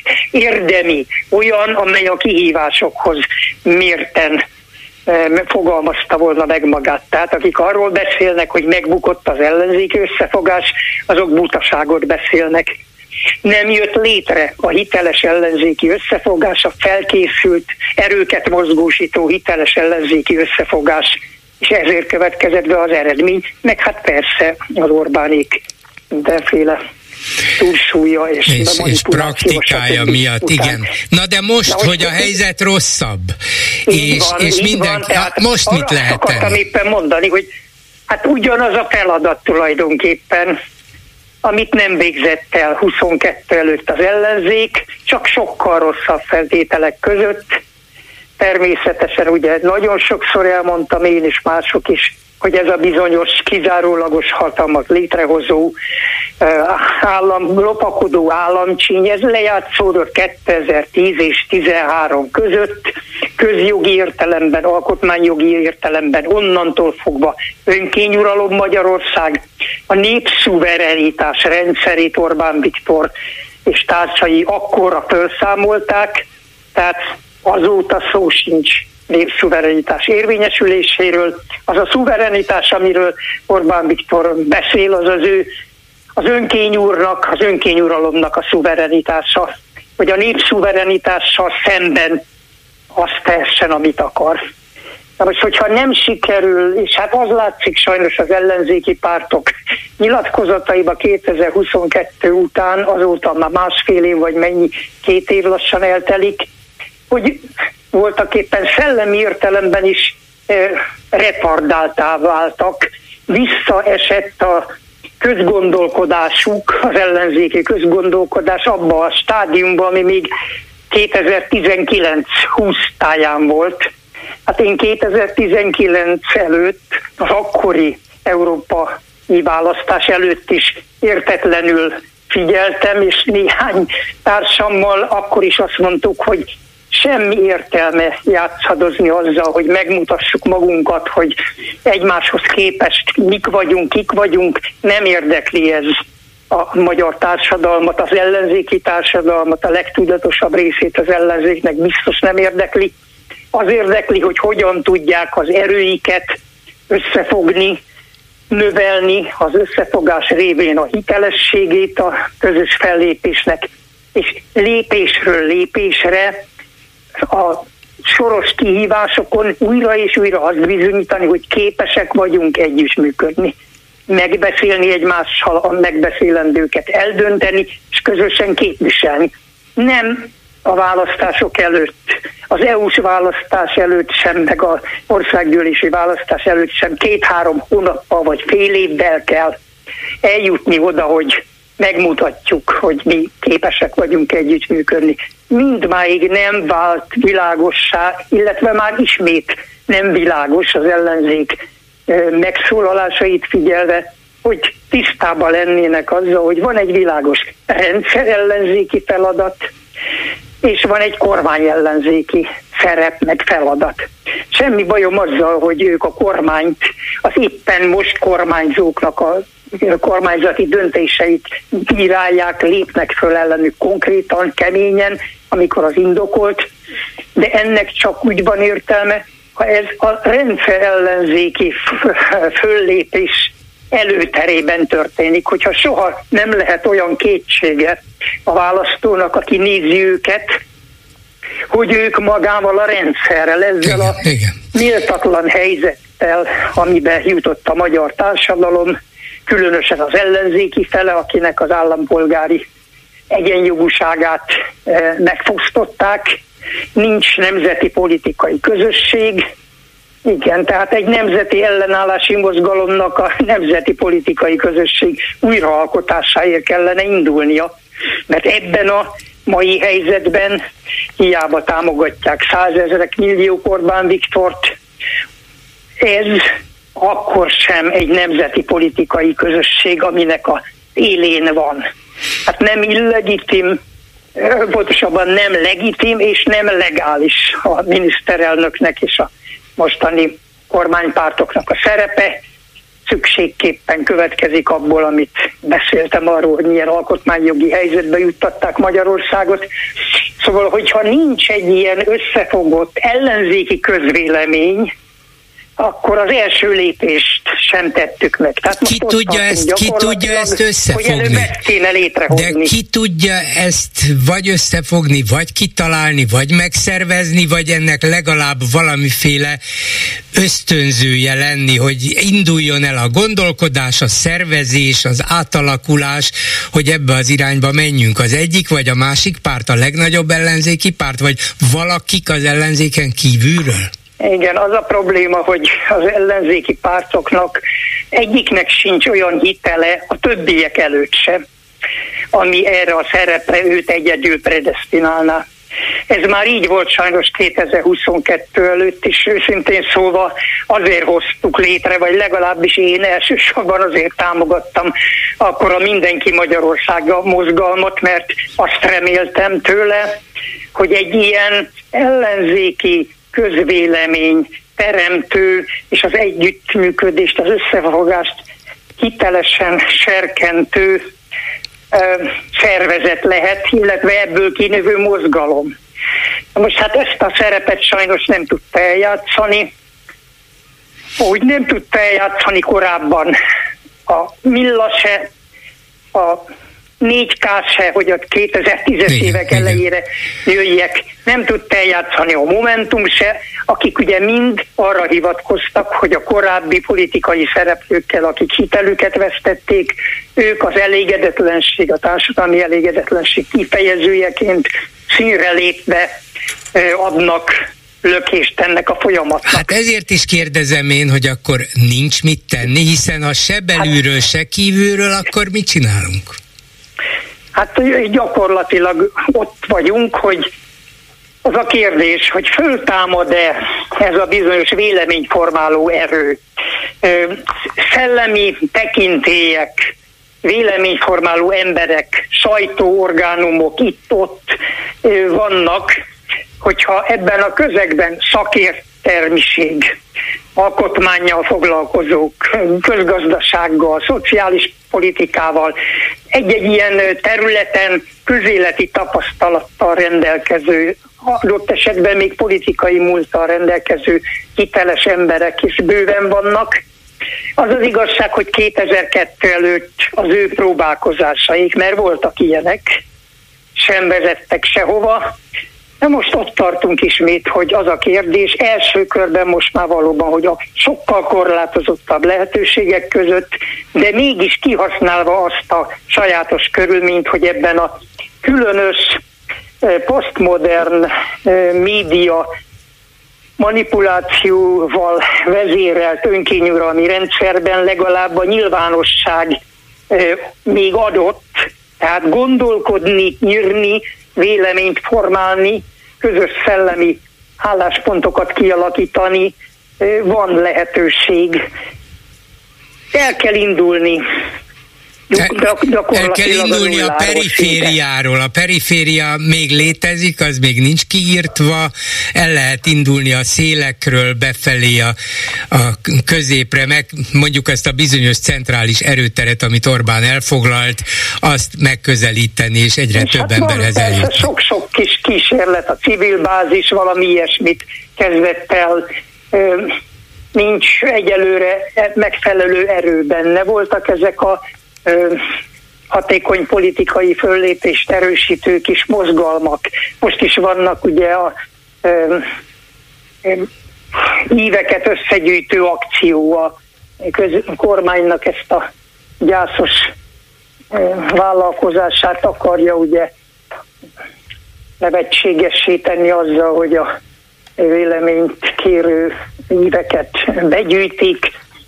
Vannak ilyen kis civil szervezetek, de ezek de egy-egy részfeladatot tudnak elvégezni. Egyszerűen meg kell, hogy mozduljon, ha van benne még egyáltalán erő, annyi.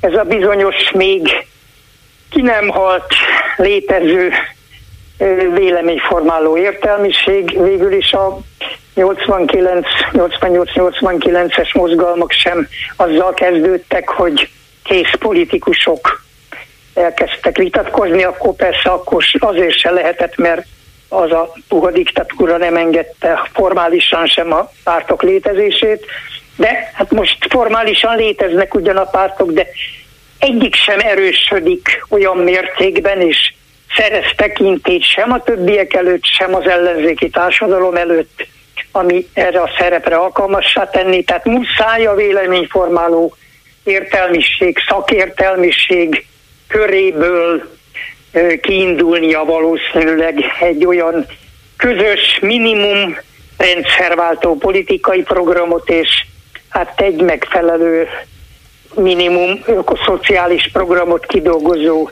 mozgalomnak, amelyik aztán a politikai pártoknak a együttműködéséről is tud világos elképzeléseket megfogalmazni, és ha ellenzéki társadalom jelentős részét meg tudja mozdítani, akkor rá lehet venni, rá lehet kényszeríteni a létező politikai pártokat, hogy igen. amit nem végeztek el az elmúlt tizenvalahány évben, azt kezdjék el elvégezni. Értem, szóval ezek szerint... Még igen. mindegyiket külön-külön, vagy együtt kinyírnák, igen, próbáljanak igen, igen. a sarkukra állni. Szóval szellemi aktivitás kell először, szellemi talán utána jön igen, valami. mert a minimum az, igen.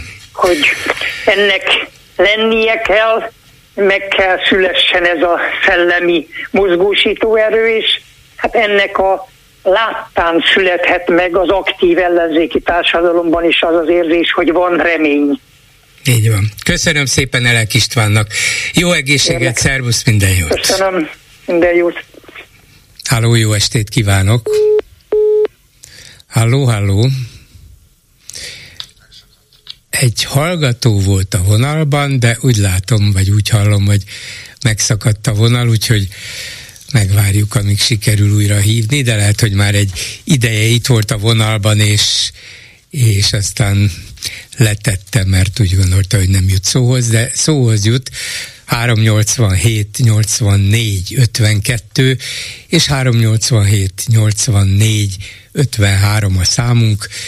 Ugye itt arról beszélgettem Elek Istvánnal, egykori MDF-es képviselővel, aztán Fideszessel, aztán LMP egyik alapító tagjával, ismert közíróval, gondolkodóval, hogy mit lehetne tenni ebben a mai, a 2022-es választások óta egyre kilátástalanabb helyzetben, van-e még cselekvési lehetőség, van-e még tere az ellenzéki gondolkodásnak, szervezkedésnek, vagy akár az ellenzéken kívülinek, mit tehetnek a ellenzéki politikai pártok, a civil szervezetek, hogyan, milyen módon lehetne szembeszállni Orbán önkényuralmi rendszerével.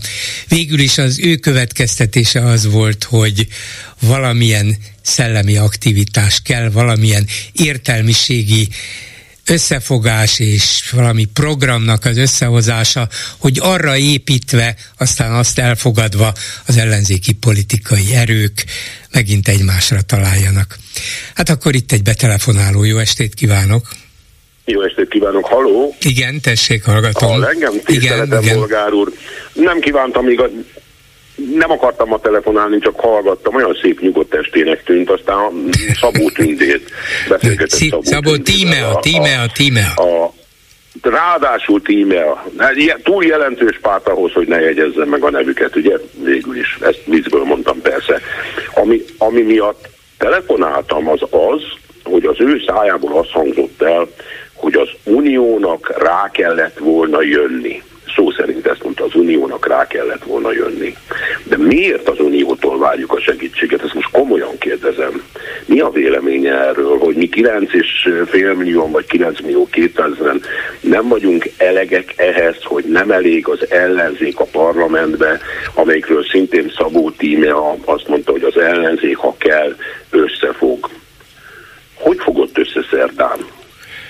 Két nappal ezelőtt, amikor az Orbánt kiküldték azzal, hogy vétózza meg az ukrán... Uh, ukrán hát hogy tudott volna összefogni, ha egyszer a Fidesznek kétharmada van, azt csinál a parlamentben, amit akar, nem? Értem, és önnek igaza van. A Fidesznek kétharmada van.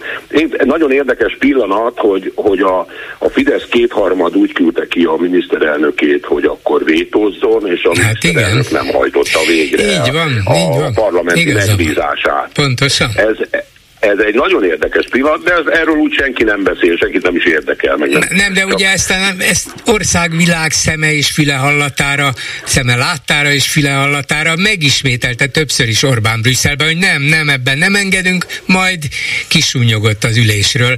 Azt ezt... én értem, igen, ez, ez a megvalósulása a dolognak, és olvasom az Orbán névrokonának az ő egyik étezgéberének a nyilatkozatát, hogy, hogy nem hagyjuk magunkat magunkat zsarolni az Uniótól. De hát persze, hogy nem hagyják, hát mi zsaroljuk az Uniót, pontosabban ők zsarolják az Uniót. Tehát azért legyünk, legyünk tisztában a dolgokkal, csak azt, azt, azt amikor azt mondta a, a Szabó tíme, hogy az ellenzék a kell összefog, mikor fogott össze az ellenzék? Ön tud erre mondani valamit? Nem, nem ekézném az ellenzéket, mert tudom, hogy kell. És hallgattam, bocsásson meg, hogy nem hagyom ön szóhoz jutni, tegnap hallgattam a kuncét, és baromi jókat mondott a kunca, hogy valaki mögé bizony oda kell tömörülni, és ha nincs jobb, akkor ez a gyurcsányné lehet akár, aki, aki, aki mögé föl kell sorakozni, és nem biztos, hogy mindenben egyet kellene érteni vele, elég a fő pontokban. De nincs ilyen, csak széthúz húzás van. Mikor fog össze az ellenzék? Bolgári? Hát, hogy mikor fog össze, azt nem tudom. Én nekem is vannak ezzel kapcsolatban kételjeim és kérdéseim, meg nem is tudom, hogy pontosan hogyan kellene ezt az ellenzéket összefogni, de például mondok egy frisset, az Európai Na. Unióban az ellenzék Európai Uniós képviselői, még a jobbikos Gyöngyösi Márton is csatlakozott Palotás Jánosnak, Tóth Zoltának és Latman Tamásnak ahhoz a közös kezdeményezéséhez, hogy forduljanak az Európai Bizottsághoz, hogy az európai választások magyar lebonyolítását ellenőrizze, mert itt az uniós szabályokat megsértve fogják megtartani a választásokat. Itt tehát például a nyolc ellenzéki képviselő együttműködött. Ilyenből biztos van, volt és lesz több is. De tudom, hogy ez egy alkalom, és a jövő héten el fogják felejteni, mármint az emberek, tehát ez gyakoribbá kell tenni, sőt, valamilyen szervezeti keretet kellene hozzátenni, ezért tartom például elvileg egy jó ötletnek azt, hogy miért ne lehetne ellenzéki árnyék kormányt csinálni. Tudom, hogy gyakorlatilag ezt nehéz megcsinálni. Most hirtelen az ellenzéki pártok azt mondják, hogy na jó, jó, jó, na de akkor ki legyen a közös külügyminiszter. Na és akkor miért ne az én emberem legyen a gazdasági miniszter, és így tovább. És ugyanaz az én véleményem gazdaságról, mint a másik párté. Szóval rengeteg akadálya van ennek, csak valami valamit szervezetileg előre, elő kellene, vagy előre kellene lépni, hogy az emberek azt érezzék, ezek az ellenzéki pártok tudnak és akarnak együttműködni. Lehet, hogy nem ezt kell csinálni, lehet, hogy mást, lehet, hogy azt, amit Elek István mond, hogy először dolgozzanak ki megint egy a mai helyzetre érvényes ellenzéki programot, és amellé sorakozzanak föl. De a mostani helyzet szerintem a további szétforgácsolódás felé vezet. Ez így van, milyen egyetértek önnel, az Elek István alany nem értek egyet, ugye régi, régi, régi MTFS eh, főszerkesztő is. Igen, volt, igen, sok minden el, volt, persze. Elek István sok minden volt már, tehát az, hogy ő most tacsvonalra, vagy tacsvonalon kívülre került, az én egyáltalán nem gondolom, hogy az, az baj, de ez az én egyéni véleményem. Amit ön mond, azzal, hadd mondjam, tehát alig hinném, hogy az európai országok egyébként nagyon mások lennének összetételében, hiszen az ottani koalíciók és és az ottani megegyezések sem arról szólnak, hogy a, a, tudom a holland kormány, Hollandia az egyik ország, amelyiknek sok-sok kis törpepártja szokott kormányt, koalíciót alkotni, most éppen nem ez van, vagy valami hasonló van. Nem hiszem, hogy ez a sok színű koalíció az mindenben egyetért. Nálunk nálunk nem is akarnak egyetérteni, mert sajnos én nekem az a spúrom, és emberekkel beszélgetve eh, másoknak is hasonló a véleményük, hogy az ellenzéki politikusi lét az egy megélhetési forma, nem is akármilyen e, többségében, nem, nem állítom ezt mindenkire, e, nem állítom mindenkire, hogy egy, ebből, jól, ebből viszonylag jól meg lehet élni. E, most itt, itt van ez a törvény, amit ön elég sok elővett a műsorában, és elég sokan szapulják ezt, a ki se tudom mondani ennek a, a törvénynek a... a Önkénytörvénynek minősítette Urbán Ágnes. Önkénytörvény. Vagy, önkénytörvény. Vagy hatalomvédelmi, igen, szuverenitásvédelminek becézik. Ez a szuverenitás, ami, ami csak egy apró jelzés, hogy a, az ellenzékinek gondolt és mondott, és szerintem is nem feltétlen ellenzéki, de korrekt 24.hu tulajdonos hatóságához megint kiszállt a, a megfelelő hatóság, és a minden elektronikus berendezést, informatikus berendezést elvittek összeszedtek. Hát ez hogy? De most ez tényleg?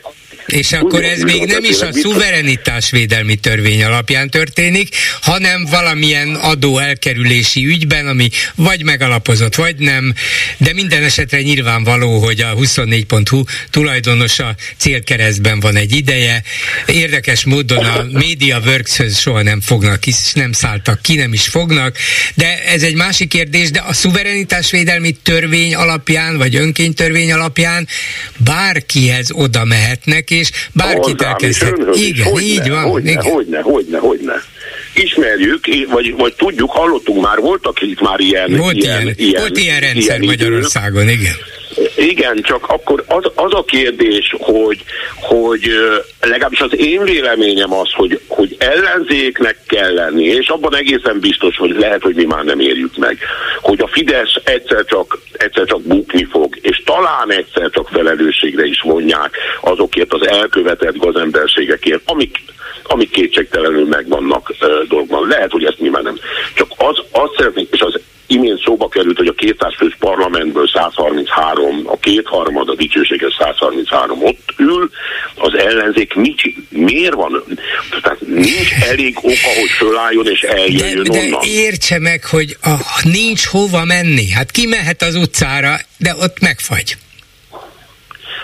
de ez akkor azt jelenteni, bocsásson meg, azt jelenteni, hogyha az ellenzéki pártok összességében, ha nincs ha, ne, ha nem jól dolgoznak, ha nincs mögöttük támogatás, ha nincs mögöttük akarat, ha nincs közöttük, mögöttük összefogás, akkor, akkor min, minek vannak? Mondjon már nekem, bolgár úr, ne haragudjon, és tényleg nem önt piszkálom, mert az egyetlen fórum, szinte az egyetlen olyan fórum, ahol a hallgatók nézeteiknek véleményt adhatnak, és, és lehet rajta vitatkozni. Ez nagyon hálásan köszönöm, mint mindig is szoktam köszönni, hogyha éppen beszélünk ez ügyben, de mondjon már nekem egy, egy vagy kettő, de elég egy olyan, olyan megmozdulást, amit az ellenzéki pártok szerveztek, és mögé álltak, és vitték elől az ászlót, és lett, lett eredmény akár csak annyi, hogy az utcán tömegek, tömegek vonultak. Hát az utcán tömegek, ez, ez mondjuk néhányszor előfordult, és nem biztos, hogy attól, hogy az ellenzéki pártok találták ki és szervezték, de például az oktatás ügyben sokszor sok, diákok, sok ember, diákok, nem csak diákok, diákok, azért emlékszem én a tavaly október 23-ára, amikor 50-60 ezer ember összegyűlt a műegyetem előtt, és nem csak diákok voltak ott, és még csak nem is csak pedagógusok voltak ott, hanem sok ember volt ott és tiltakozott, és ott voltak az ellenzéki pártok is, bár nem kifejezetten ellenzéki pártszervezés volt, mert éppen a szervezők nem nagyon akarták ezt. De hogy miért van, mondok egy nem kifejezetten politikai dolgot, de azért ebben is van politika. Amikor úgy két héttel ezelőtt a Momentumos Bedő Dávid együttműködésével, közreműködésével Karsai Dániel, az ismert és gyógyíthatatlan beteg alkotmányjogász bement a parlamentbe, és a kerekesszékébe beült, és várta, hogy az ülésről jöjjenek ki a képviselők, hogy elmondhassa nekik, hogy ő mit akar a Strasbourgban indított perével, akkor ezzel például egy ellenzéki párt is, aki egy ismert civil szereplő mellé állt, és egyébként még törvénytervezetet is benyújtotta jelenlegi törvények módosítására, az egy ellenzéki politikai lépés volt. Nagyon tisztességes, becsületes, egyébként nyilván vitatható lépés, de lám valami, amire az ellenzék jó volt, és még figyelmet is keltett. Sőt, még egy Kósa Lajos nevű fideszes képviselő valamiért, hát óvatosan, hogy ne nagyon tűnjön fel, oda is ment hozzá, és aztán egy megbeszélésre találkoztak is, szóval nem, nem mondja azt, hogy nincs értelme a parlamentnek, van kisebb és nagyobb dolgokban, nem olyan értelme, hogy az ellenzék bármit el tud érni, bár ugye itt van ez a mi hazánk, hát nem elérte, hogy a, a fővárosi választási Jó, törvényt megváltoztassa. Jól tudjuk, ez, hogy ez, ez egy fideszes ez, umbulta. Ez, ez, egy, Persze. ez, egy, ez, egy, ez, ez nem ugyanaz, aminek látszik, de engedje meg, hogy itt a Karsai úrhoz visszatérjek, uh, és ugye nem álltak mellé, nem álltak meg mellette a fideszes képviselők, az egyszemkósa, és az ellenzéki képviselők megálltak. De az ellenzéki képviselők alapvetően támogatták az ő kiállását. De nem az ő... meg ők se, ők hát, se voltak ott. Nem is velük akart beszélgetni, tehát nem hiszem, hogy, hogy hát, Karsai... Igen, ezt mondjuk nem tudjuk, vagy de, én nem tudom. Hát le, ő egy pillanatig sem mondta, ő a vele szemben álló kormánypárti képviselő, meg az ő javaslatával szemben álló kormánypárti képviselőket akarta volna egy beszélgetésben meggyőzni, vagy informálni.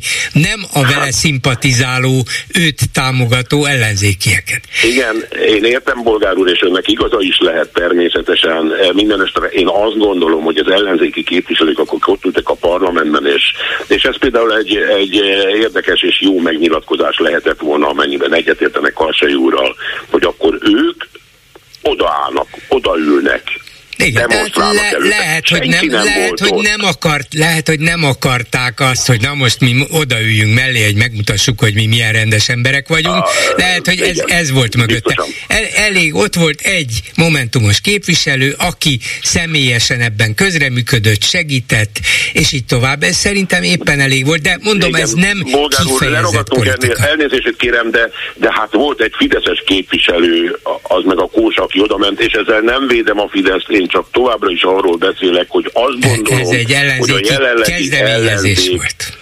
jelenlegi ellenzék, vagy az ellenzék jelenlegi viselkedése az semmi másról nem szól, mint egy megélhetési ellenzékről, ami hát nem igaz, nem igaz, hogy nem látják, nem igaz, hogy nem tudják, nem igaz, hogy nem tehetnének valamit. Hát a saját bőrünkön tapasztaljuk minden nap, de mit, mit, mit, mit, egyel lehet, megy a szebbek, okosabbak, keményebbek, lényegre törőbbek, rendszerkritikusabbak, sok minden lehetnének. Nekem is vannak van. kifogásaim.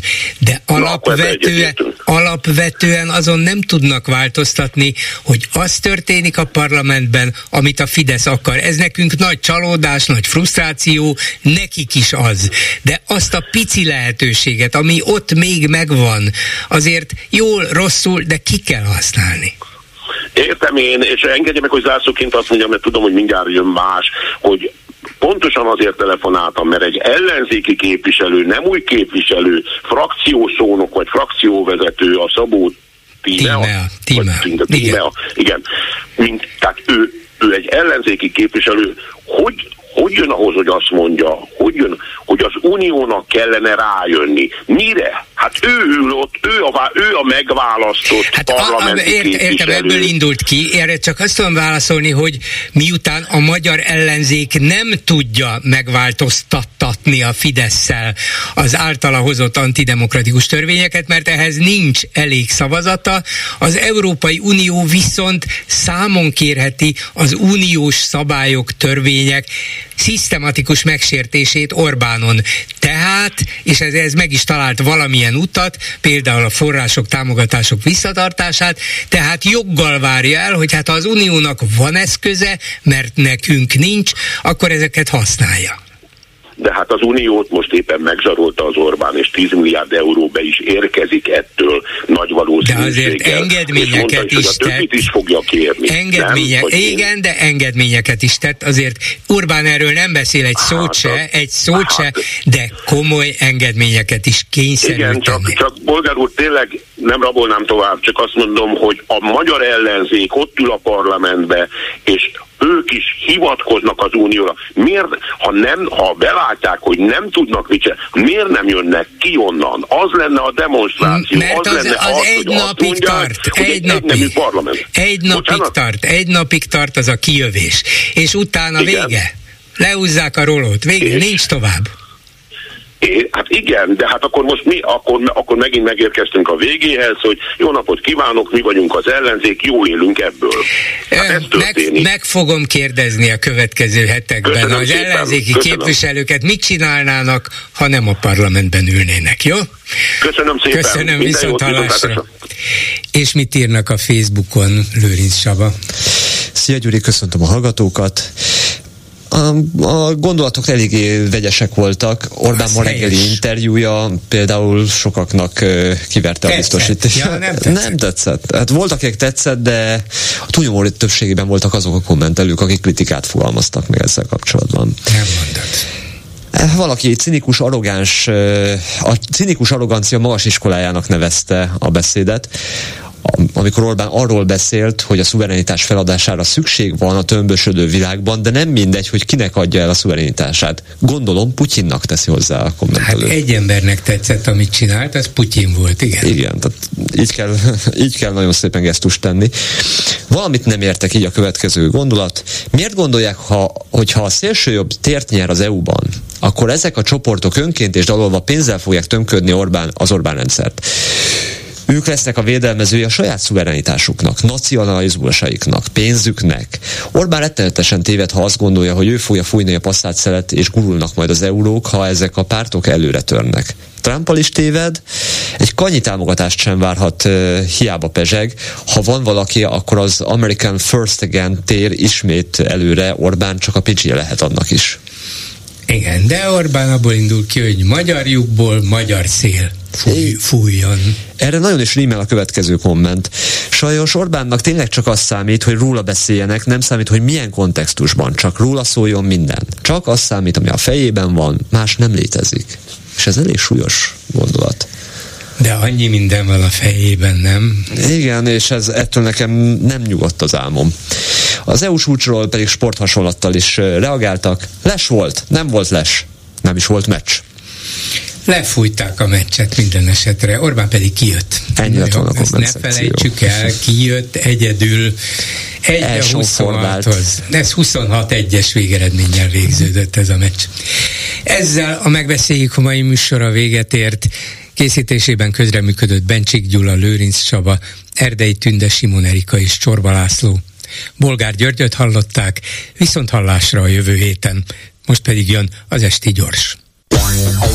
Esti Gyors, a hírek háttere. Jó estét kívánok, Sámesz János vagyok, ez itt az Esti Gyors, a szerkesztő Józsa Márta.